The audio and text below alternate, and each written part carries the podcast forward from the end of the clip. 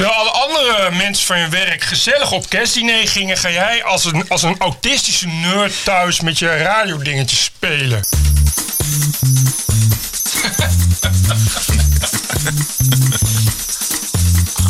This is the TPO podcast. Ranting and Reason. With Bert Brusson and Roderick Phalo. 100.000 extra agenten en militairen op straat. Dat is nodig voor een beetje vredige kerst in Frankrijk. De echte zorgen van Nederlanders die gaan over nepnieuws, blijkt uit onderzoek van de Volkskrant.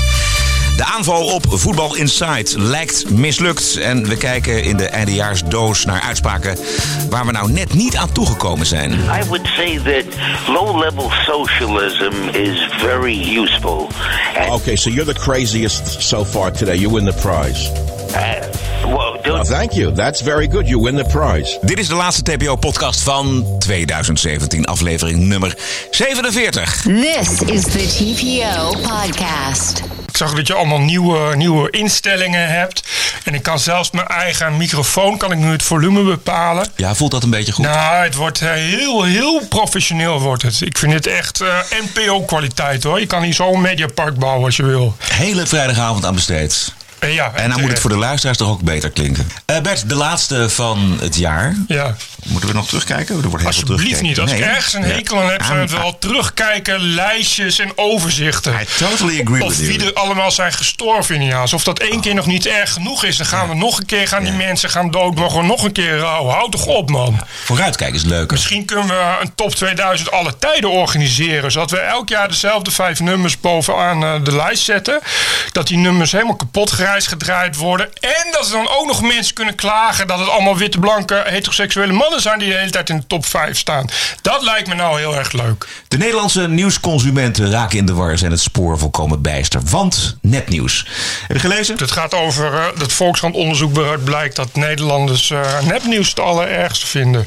Maar waaruit ook blijkt dat een, uh, maar liefst een kwart van de Nederlanders uh, denkt dat uh, kranten niet alles vertellen en politiek correct zijn. En de helft van de, de ondervragen vertrouwt dus ook niet alle kranten, of was het omgekeerd. In elk geval, een aanzienlijk deel heeft eindelijk, na al die jaren, is tot het besef gekomen dat je ook vooral niet alleen de kranten moet vertrouwen. Want vooral als het gaat over nieuws of asielzoekers is een uh, substantieel deel van de bevolking ervan overtuigd dat, je, dat de kranten daar niet, in niet over, daarover niet alles plaatsen. Precies, dat vond ik het goede nieuws. Ja, dat was. Dat wordt door heel veel mensen wordt dat uitgelegd als slecht nieuws. Want uh, minder vertrouwen en de consument in verwarring. Maar uh, het is natuurlijk de overgang, de overgangsfase naar echt kritisch denkende nieuwsconsumenten. Juist. Die niets meer vertrouwen en gewoon zelf kijken wat klopt en wat niet klopt. Mensen die zelf denken. En ja, ik begrijp dat. Wat wil je nog meer? De, uh, de media-instituten van weleer, uh, zoals Volkskrant, maar ook Parool, waar ik zo nog even op terugkom, ruimt over zo'n riool, maar dat tezijde. Maar die media-instituten vinden dat helemaal niks. De bedoeling is namelijk dat zij voor de mensen denken. en ja, wat je nu dus krijgt, is dat ze zich straks gedwongen voelen om wel al het nieuws over asielzoekers te gaan melden. En dat speelt alleen maar de verkeerde politici in de kaart, don't you know. Dus dat moeten we niet willen met z'n allen, want dat hebben we zo niet afgesproken in het land. Dus het is pijn, pijn, pijn de komende jaren voor onze uh, nationale uh, couranten en kwaliteitsjournalistiek. Precies, uh, dat hebben ze nog nooit meegemaakt eigenlijk. Ze hebben zich nog nooit gerealiseerd dat ook wel eens mensen, nieuwsconsumenten, hen niet kunnen vertrouwen. Dat komt volgens mij allemaal voort uit de verzuiling. Want vroeger ja. was het natuurlijk zo dat iedere zeil zijn eigen krant en zijn eigen omroep had. En, en, en die vertrouwde je blind. Nou, dat is, die periode is natuurlijk al heel lang achter ons. Er is een groep kritische consumenten bijgekomen. En daar moeten we heel erg blij mee zijn, denk ik. Ja, nee, maar goed, kranten zijn er niet blij mee. Omdat ze het idee hebben. Uh, kijk, wat, wat voor in de plaats komt, is natuurlijk het internet. Is natuurlijk de alternatieve nieuwsbronnen. Of podcasts, om eens uh, wat te noemen. Ja, en daar worden natuurlijk dingen gezegd die ze gewoon niet bevallen. En wat, wat inderdaad toen de tijd dat het nog verzuiling was, een belangrijke functie had. Want nou ja, dat zijn dingen die je niet wil weten binnen die zeil. en, en ja, goed, en je ziet ook dat die redacties. dat is ook. Ik, er was van de week ook nog nieuws dat de persgroep weer flink in banen gaat hakken, in journalistieke banen. Eh, dat, daar had ik een eh, nieuwsberichtje van gemaakt op TPO. En daaronder reageerde iemand, die, eh, dat was een eh, oud hoofdredacteur van een, ik geloof, Eindhovens Dagblad, eh, iets, van, iets van die geest. Die eh, overigens eh, kennelijk een pot rode pillen had geslikt. Maar die zei, ja, weet je, het grote probleem ligt nog steeds bij die redactie zelf. Eh, dat die niet, die, weet je, die, hij zei ook van ja, die leven nog steeds met, met, eh, eh, met gelogen dingen als dat ze onafhankelijk zijn en eh, dat ze, dat ze eh, daar hoort- niet komt- corrupt zijn. Weet ik van, hij zei ook van ja, weet je, eh, zolang die mensen eh het probleem niet bij zichzelf eh, durven te leggen, zullen die journalistieke baan alleen maar meer en meer sneuvelen. En daar had hij natuurlijk een punt in. Dat is waar. Ehm, maar er speelt nog iets anders, denk ik. Voor journalisten natuurlijk het allerbelangrijkste is, is hun geloofwaardigheid. En hun betrouwbaarheid. Daar werken ze aan als het goed is. Maar daar wordt aan getwijfeld door nieuwsconsumenten. Maar het punt is dat op het moment dat blijkt dat ze niet betrouwbaar worden gevonden, ze toch maar weer de schuld aan anderen geven. Terwijl ze Precies, want dat kan niet. Journa- Exact. Terwijl ze beter naar zichzelf kunnen kijken. Dat was toch ook de bedoeling toen, eh, toen Trump eh, against all odds werd verkozen. Dat die journalisten zeiden, misschien hebben we wel een fout gemaakt. Nou, daar hebben we niets meer van teruggezien. Eh, deze week eh, eh, in het Parool, daar is een eh, misdaadverslaggever, Paul Vugts geloof ik. Die moet al drie maanden onderduiken omdat hij eh, eh, ernstig wordt bedreigd door, eh, door criminelen. Eh, verschrikkelijke zaak. Dat is echt iets waarvan je inderdaad vindt dat het in Nederland niet moet kunnen. Dat gaat inderdaad, zoals die hoofdredactie schreef, denken aan eh, Zuid-Amerikaanse en Siciliaanse taferelen. Vervolgens neemt die hoofdredacteur even van de gelegenheid gebruik om, om eh, eh, de schuld ervan mede te leggen bij de verschuivende normen en waarden. Want mensen mogen zomaar zeggen wat ze willen. en politici, er zijn niet bij naam, maar welke politici zouden dat nou zijn, mogen zomaar bevolkingsgroepen besmeuren en mogen zomaar van alles zeggen. Wat heeft dat ermee te maken? Ja, helemaal niets. Dat is helemaal niets, maar zo gaat het dus. Weet je, dat is dus die moraal, dat moralisme van, die, eh, eh, van, van dat soort mensen. Dat, dat, dat zit zo diep. De, het- de gedachte is dat journalisten, wij journalisten, wij hoeders van, van, eh, van, De democratie? van, van de democratie, kunnen die fout niet maken. En als het wel gebeurt, ligt het aan anderen. Ja, de- de- wij zeggen gewoon van ja, maar ja, dat krijg je door de verruwing. Verruwing en verhuftering. Ja, weet je, alsof dat, alsof dat, ik bedoel, het heeft vooral volgens mij te maken met het feit tegenovergestelde dat dit soort journalisten heel lang hebben weggekeken op het moment dat er eh, eh, geweld werd geïmporteerd en dat misdadigers opgroeiden in wijken die door eh, PvdA-bevoogdingen waar helemaal niets aan werd gedaan. Dat is het probleem. En elke keer als mensen zeiden er moet wat aan worden gedaan, waren dit soort journalisten, Ronald van Okhuizen, waren de eerste die zeiden nee, dat kunnen we niet opschrijven in, in het PvdA-clubbad Parool. Dus ga nou niet vertellen dat wij dat hebben gedaan, maar leg de schuld bij jezelf. Ik bedoel, stap op en hef je krant op, zou ik zeggen. Ik moet ook even denken aan eh, dat grote onderzoek in Duitsland, wat er geweest is. Waar het bleek dat de Duitse pers, de reguliere Duitse pers, heel erg op de hand van Merkel was in het hele Ja. immigratiedebakel wat daar heeft plaatsgevonden. En de vraag is of dat iets verandert. Nee, en terwijl de uitslag was letterlijk dat er sprake was van een systeemcrisis in de journalistiek. Ja, dat woord werd gebruikt, systeemcrisis. En, en dat dus in, in Duitsland, waar, waar mensen, nou, waar ze echt niet over één nacht ijs gaan om dat soort conclusies te trekken. Hè. Ik bedoel, de journalistiek is daar nog veel, veel fatsoenlijker. Dus ook het onderzoek. Ja. Maar het werd wel gewoon zo gezegd, het werd wel gewoon zo gebracht. Terwijl het inderdaad iets wist wat natuurlijk heel veel Duitsers al twintig jaar wisten. Maar uiteindelijk kwam, dat, hè, kwam die aap uit de mouw. Je zou denken dat soort onderzoek mogen ze ook wel in Nederland uitvoeren. Dan weet ik wel wat de conclusie is. Want dat heb ik de, afgelopen jaren echt niet beter zien worden. Ik bedoel, het is alleen nog maar erger geworden. Als je het hebt over bijvoorbeeld identity politics.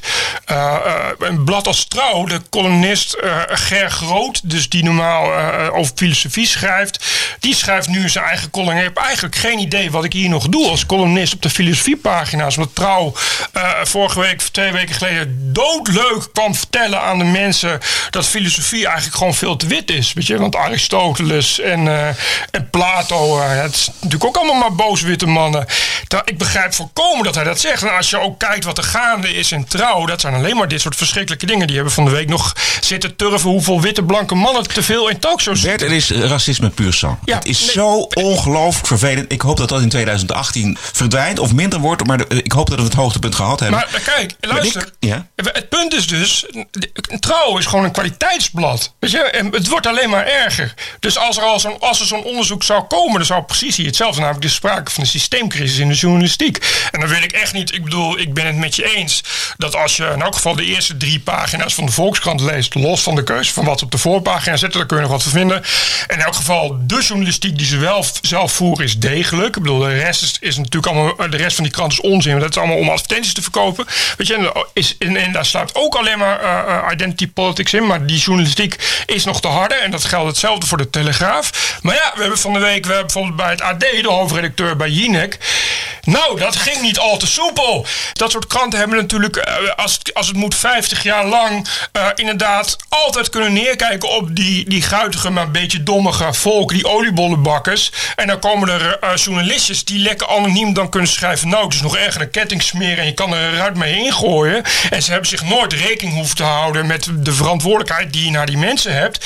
Eh, Want ze konden toch niks terug, zeggen Ja. die oliebak, Ja. oliebollenbakkers. Nou, die tijd is dus inderdaad mooi voorbij. Maar je zag aan de reactie van, van hoe heet die, eh, hoe heet die Nijenhuis? Nijenhuis. Die Hans Nijenhuis. Ja, je- hij werd geïrriteerd en hij zei ja, als je, als je net zo praat, als je net zo oliebollen bakt dat je praat, begrijp ik het het wel. Terwijl ik dacht onvoorstelbaar van nou jongen, als je net zo praat als dat je een krant maakt, begrijp ik wel dat je oplagen daalt. Maar je ziet hoe diep die arrogantie zit. Hoe diep dat dédain is voor de gewone mensen. Hoe, hoe, hoe dik die arrogantie is voor gewone mensen. Hoe verschrikkelijk ze het vinden dat die gewone mensen kunnen terugpraten. Wat je dus terugziet in zo'n schandalig stuk van, een- van de paroolhoofdredacteur. Dat notabene god non u toch je eigen journalist al drie maanden ernstig wordt bedreigd en moet onderduiken. En dat jij niets beters wenst te bedenken dan te zeggen... ja, maar dat komt ook dat al die mensen zomaar iets terug mogen zeggen Ja. op media. En de waarden die niet mijn waarden en normen zijn, die zijn verschoven. Oftewel, ja, als het zo is zoals ik het niet vind, ja, dan is het fout. Dat is wat de leidende gedachte nog steeds is van heel veel journalisten en hoofdredacteuren. TPO Podcast. Kerst in Frankrijk, laten we even naar kijken. Want ik schrok van het bericht dat er 100.000 extra agenten en militairen op treinstations en kerstmarkten worden gestationeerd om het een beetje vredig te houden daar tijdens de kerst, die voor een gedeelte natuurlijk al achter ons ligt. Maar dit is dus de kerst in Europa. Kunnen we nog volhouden dat het eh, niet gaat over een clash tussen beschavingen?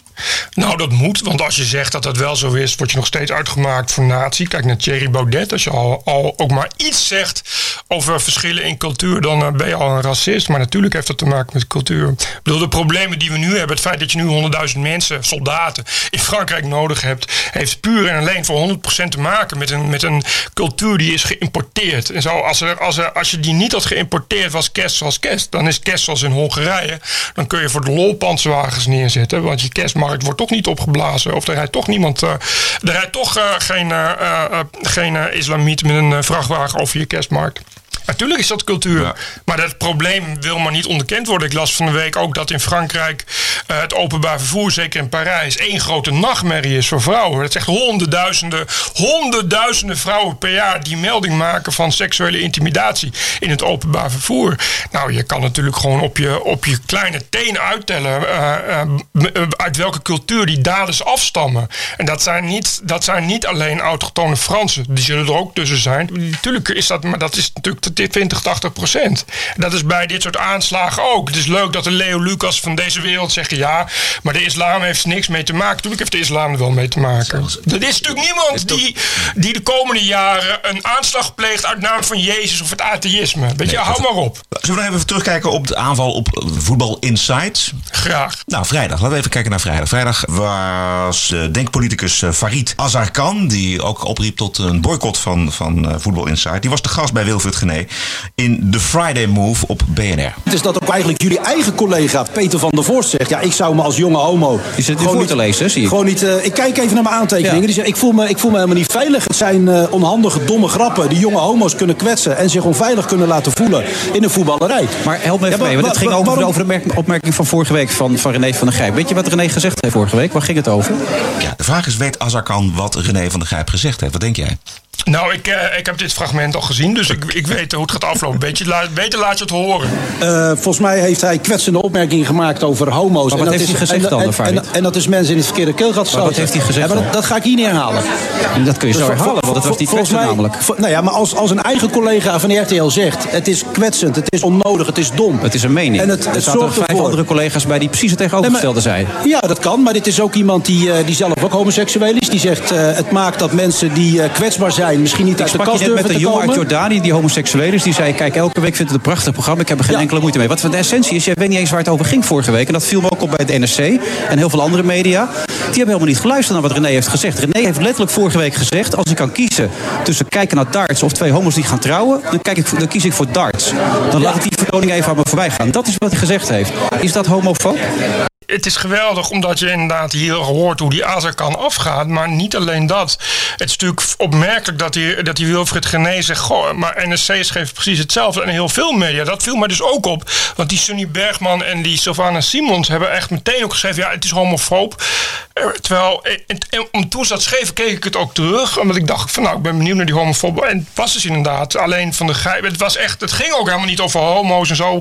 Het was, het was echt puur, eh, eh, inderdaad, heb je nog gekeken naar, naar eh, heb je nog gekeken naar Gordon, die, die trouwshow van Gordon. Dat is zijn, nee, maar, maar als ik, eh, er was ook darts. Maar als ik moet kiezen tussen, tussen Gordon en darts, dan eh, ga ik naar darts kijken. En toen zei hij, ik heb ook de facilietenpot maar weer teruggezet. Wat natuurlijk verder wel een sneer is naar seksualiteit. Maar dat is niet homofoob. Weet je, dit is echt Gek gewoon. Dit, is- dit zijn, nonsens om dat homofoob te gaan noemen. En wat je dus inderdaad zag, was dat iedereen erop sprong. En iedereen, dus ook dus zoals zo'n populist van Denk, die wil daar garen bij spinnen. Maar die heeft geen, totaal geen idee, omdat hij dat programma natuurlijk nooit kijkt. En NSC natuurlijk net zo. Dat is, daar zit, ik denk dat er bij NSC helemaal niemand werkt die ooit Football Insight heeft gekeken. als ik kan weten, niet, hij heeft geen idee eigenlijk. Ik ga af op datgene wat... Nee, je eh, hoort- je hoort nee, eerst ik- je informatie nee, goed beter Nee, weten. wacht even. Je kijk, informatie beter maar voor jullie, elkaar ja, maar het is te makkelijk, eh, kijken Wilfred. naar wat er gezegd is. Hé, maar Wilfred, het is te makkelijk om te zeggen... je moet kijken naar wat er gezegd is... omdat per saldo de uitwerking aan de persoon zelf is. Geen bal van te begrijpen in deze zin. Dit, dit snap ik ook niet. ik, ik kan geen touw vastknopen. Oké, nog één keer René dan. Hij zei, ik ga liever naar, naar, naar darts kijken. Is dat homofoob? Dat is een optelsom van datgene wat er al vaker gezegd is. Ik heb gezegd in mijn verhaal... het is homofoob, het is seksistisch en het is racistisch. Ook, ook seksistisch en racistisch. Hè? Dat, zag je dus in ook, dat doet die. Want die Sunny Bergman die had, nog door, die had nog door dat het over homo's ging. En die, eh, die andere, hoe heet die Sylvana Simons, die maakte dan meteen een, een, ja, een campagnestunt van, van ja, het is racistisch. Maar ik vond dat ze in die uitzending een geweldig fragment van, van 6,5 minuten waarin ze dat bespreken. Ook die mensen ook helemaal wegblazen. Die Derks zegt ook van ja, luister, die, het enige wat dit soort dametjes willen is weer bij de wereld draait door en bij Jinek zeggen. En ik laat me daar echt totaal niet door opnaaien. En die, en die, die Wilfred, of die, eh, die van de Gijp, die zei ook van ja, ik, als ik thuis kom hoor ik elke dag van mijn zoon van paps noem je weer homofobisch, noem je weer seksist en een racist. Want als, ik, als ik daarover moet gaan denken, dan kan ik net zo goed stoppen. Dus die mensen geven daar geen fuck om en terecht. Ja. Het is volkomen terecht door dit soort mensen en de manier waarop die mensen eh, hun grappen maken, hoe ze mensen beledigen en kapot maken, is gewoon onderdeel van het spel. En als je dat niet leuk vindt, moet je er ook vooral niet naar kijken. Maar het past ook volledig bij voetbal. Dat vind ik ook zo gelul. Weet je, dat je dan krijgt van ja, maar jonge homoseksuele voetballers voelen zich daar dan, eh, daar dan eh, eng bij. Denk van zo, je toch op man. Puur een die, staat toch, die staat toch ook met z'n allen in de, in de, in de douche elkaar, eh, elkaar met natte handdoeken te slaan en seksistische opmerkingen te maken.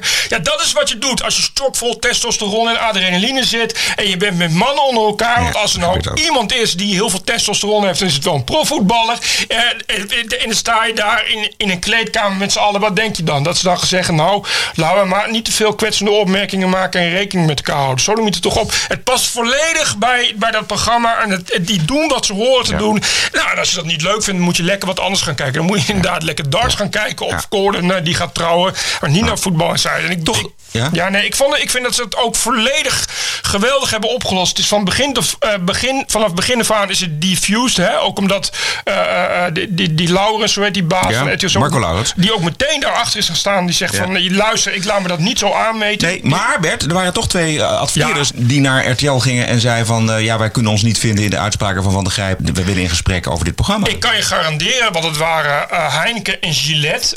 Gillette die deed de verbijsterende uitspraak. Wij staan voor inclusiviteit en, eh, en een tolerant samenleving. Terwijl ik dacht is van, toch ongelooflijk, Het man? Het zijn platitudes. Het is verschrikkelijk. Hoe komt het toch dat adverteerders zo angstig zijn Ja, voor de Sunny paniek. Bergman en voor de Sylvana Paniek, Simons? wat er Paniek, gebeurt- inderdaad. wa- Kijk, wat er gebeurt is natuurlijk dat niet mevrouw Heineken en meneer Gillette hierop reageren. Maar dat er eh, 28 regionen later, lager eh, een marketingmanager van 28 zit. Dus nog in de millenniale leeftijd. Die de hele dag op Twitter zit. En in zijn hele leven nog nooit de fuck heeft meegemaakt. En in paniek moet gaan, eh, moet gaan bedenken hoe hij daarop moet gaan reageren. Dus is dat wat hij zegt? Nee, nee, we staan voor een inclusieve, Inclusieve samenleving. Nou, flikker toch op het laatste. Maar, waar- waar- wat denk je dat meneer Gillette in zijn vrije tijd doet? Denk aan een inclusieve samenleving. Dat is dus paniek. Dit is hoe het gaat. Dit is hoe de samenleving eh, eh, eh, daar, nu, daar nu op staat. En die mensen zijn ontzettend dom geweest. Want Heineken is, eh, kan ik je nu al vertellen, en Gillette ook, die willen over twee weken weer groots inkopen op eh, Football Insight. Want Football natuurlijk. Insight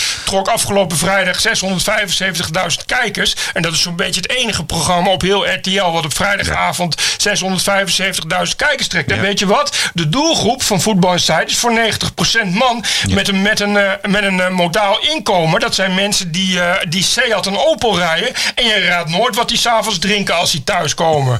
Inderdaad, Heineken. Als we een les kunnen trekken uit deze affaire, dan is het wel dat adverteerders heel erg gevoelig zijn voor dit soort eh, kritiek. Maar dat je daar ook vooral niet aan moet toegeven. Wat dat betreft heeft RTL dat heel goed gedaan. En ook de jongens van Football Insight. Want als je je rug recht houdt, dan houdt het vanzelf op. Je kan juist je voordeel doen met de negativiteit die, die, die bestaat. Weet je, en als Heineken, als Heineken hier had op willen inspelen, dan hadden ze juist moeten zeggen: we sturen Sylvana een paar kratten Heineken toe. Weet je wel? Of we, of we gaan daar zitten en we sturen eh, de Bravo 9 huren weer in om daar ook te gaan zitten. Of, of, een, of een bekende homo, of voor mij part Gordon, et cetera. je, je kan daar heel goed op inspelen, maar dan moet je wel weten hoe dat moet doen. Maar dat Ja, is en je moet niet bang zijn, want dat is onmiddellijk maar wat er gebeurt. Paniek staat toe. Die wereld is, is, is nu weer heel conservatief, is nu weer heel erg naar binnen gekeerd. Maar die, je gaat zien dat dat de komende jaren ook weer gaat veranderen. Maar ik vind wel, en, daar, en dat schreef je ook in je column van afgelopen donderdag op RTL Z en afgelopen vrijdag op TPO. eh, dat inderdaad als mensen hun rug niet recht houden, ga je heel snel op een. Op een dat is heel snel een glijdende schaal. Want de volgende stap is dat ze gaan zeggen: ja, adverteerders moeten eh, eh, talkshows gaan boycotten. Als er niet gewoon 80% vrouwen en, eh, en kleurlingen zitten. ga maar door. Weet je, het is wel, het heeft ook iets van een soort, ja, het is een soort, zij noemen dat dan heel braaf, noemen ze dat dan, ja, het nieuwe activisme. Maar het is een heel enge manier van toch een soort van, ja, bijna op communistische lees geschoeide manier van dingen proberen zo hard mogelijk te vernietigen. En het heeft gewoon te maken met intimidatie. Dat is het laatste wat je moet willen. En als je als adverteerder ga je er alleen maar nadeel onder vinden. Ik bedoel, je- ik, dat is ook echt, het is zo oliedom. Ik- Adverteerders als, als Gillette en Heineken varen ontzettend wel bij dit soort programma's. Dit zijn de enige programma's die zich, die zich zo op een duidelijke doelgroep richten. Daar wil je helemaal niet weg. Dat zag je ook bij Dumpetgate en geen Stijlgate. Het is leuk dat ze roepen van ja, nee, over willen, ook willen niks te maken met extremistische sites.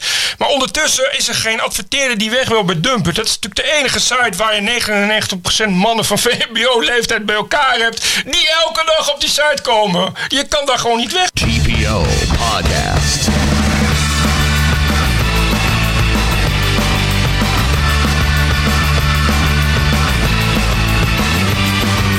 Ranting and Reason. Nog even gekeken naar de box van de TPO podcast. En daar zitten toch nog een aantal leuke quotes in van mensen die we nou niet gebruikt hebben eigenlijk. En een daarvan is Michael Savage, de talkshow host in Amerika. Toch wel eh, rechts van het midden zullen we maar zeggen. En die heeft het even over Trudeau. Trudeau, the ballerina from Canada, says ISIS can be a powerful voice in Canada. You got to listen to the clip too from this nut.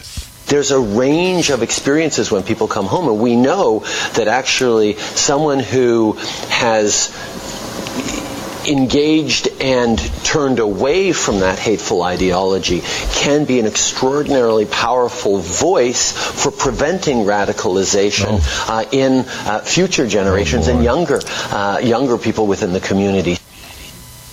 Now, this is an example of liberalism being a mental disorder. Da- Indeed, indeed it is. Nou moet ik wel zeggen dat Canada altijd wel erg is geweest hoor. Ik bedoel, het is altijd een, een super droge, braaf christelijke eh, eh, maatschappij geweest. Ook de politici hebben daar altijd, eh, zijn daar altijd eigenlijk kon je daar kiezen uit sociaaldemocraat en super-sociaaldemocraat. Dat is een beetje het idee. Ja, maar kijk, maar dit is natuurlijk eh, wat Savage op het eind zegt van uh, liberalisme is een mental Ja, disorder. Weet je? Dus dat is echt het progressieve denken is, dat is toch echt, eh, komt in de buurt soms van ongezond. Dit is eh, gestoord. toestand. Ja, gestoord, precies. Dit- dit- dat is het woord. Maar, eh, en dit is, dit is natuurlijk wat je altijd meer ziet bij progressieve politici. Het zijn allemaal mensen die, die het helemaal erg goed bedoelen met de wereld, maar geen contact hebben met de realiteit. Nee, het probleem is altijd dat het op kosten gaat van anderen. Het gaat op kosten van onschuldige burgers die straks worden opgeblazen en worden doodgereden. Weet je, het is altijd een sociaal experiment onder het motto. Ja, maar ik kan, ik kan voor jullie denken. Dus en, en ik vind dat, je, dat we het goed moeten bedoelen. Want we moeten ons grote hart laten zien. Dus we moeten onze verloren zonen weer welkom heten. Ja. Als ze terugkomen na eh, twee jaar aan, eh, aan ons ongelovige En de rechterwang toekeren. En de, rechter, en de linkerwang eh, toekeren. linker. Of de rechterwang. Maar ja, het is altijd op kosten van anderen. Weet je, Trudeau wordt niet opgeblazen. Trudeau zit in zijn gepantserde auto en zijn beveiligde. ik weet niet waar is. Hebben ze daar een witte huis of zo in Canada? Ze hebben in elk geval in zijn zwaar beveiligde ivoren toren te, te zorgen dat straks zijn kinderen naar de beste scholen kunnen. En ook de politiek in kunnen, zodat ze eh, onbeperkt ga- eh, eh, geld kunnen verdienen. Weet je, maar de- in Nederland is het net zo. Als je het hebt over het Nederlandse TBS-beleid. Ik bedoel, dat is precies zo. Dat is een sociaal experiment wat ten koste gaat van de, van de dochters van, van andere mensen. Niet bij die mensen die bij de TBS zelf werken. Of die mensen die in de politiek besluiten dat je TBS toch maar snel weer op proefverlof moet sturen de maatschappij in. Wat hebben we nog meer?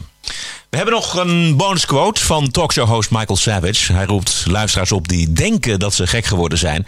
Van de bureaucratie, van de politiek, van anderen, van zichzelf. En dan belt Tom. This is Crazy Friday on the Savage Nation, and just for a while longer, I'm having you call if you think you're crazy. If you tell me why you think you're crazy, I will analyze and diagnose you right on the air for free. Tom on line seven, go ahead. What's your topic? Yes, I would say that low-level socialism is is very uh, useful. And, Okay, so you're the craziest so far today. You win the prize. uh, well, don't, Well, thank you. That's very good. You win the prize. Do you like the way the U.S. Postal Service delivers mail, how efficient they are? Henry Ford is an example of that. No, you have to answer questions or you really will be uh, terminated on the show. Do you like the way the U.S. government delivers mail? I worked as a postal worker in Manhattan. I figured so. No wonder you like low grade socialism. You were one. You were a, you were a Soviet. Why do you think that? Why do you think organizations like FedEx took over delivering mail for Americans who actually work for a living?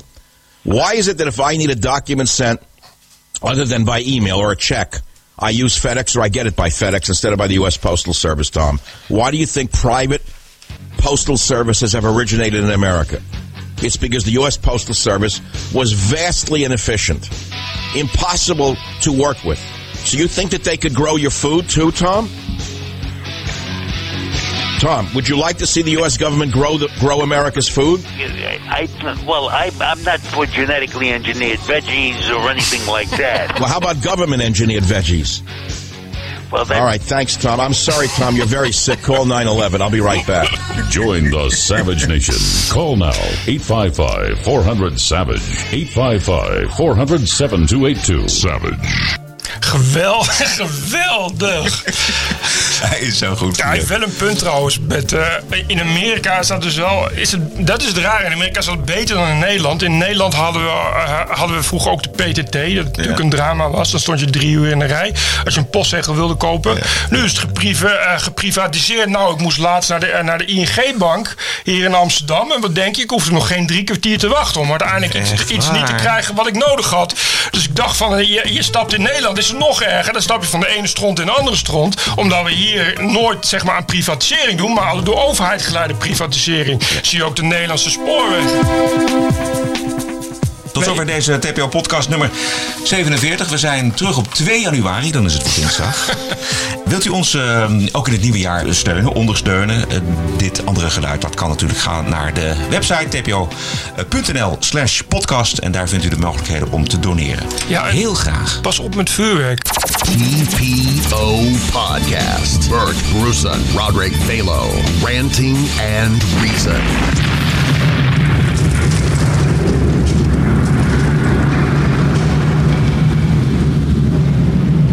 Vanwege het eh, toch inclusieve karakter van de TPO-podcast... wou ik graag eh, eindigen het jaar uitgaat met een ode aan de moderne man.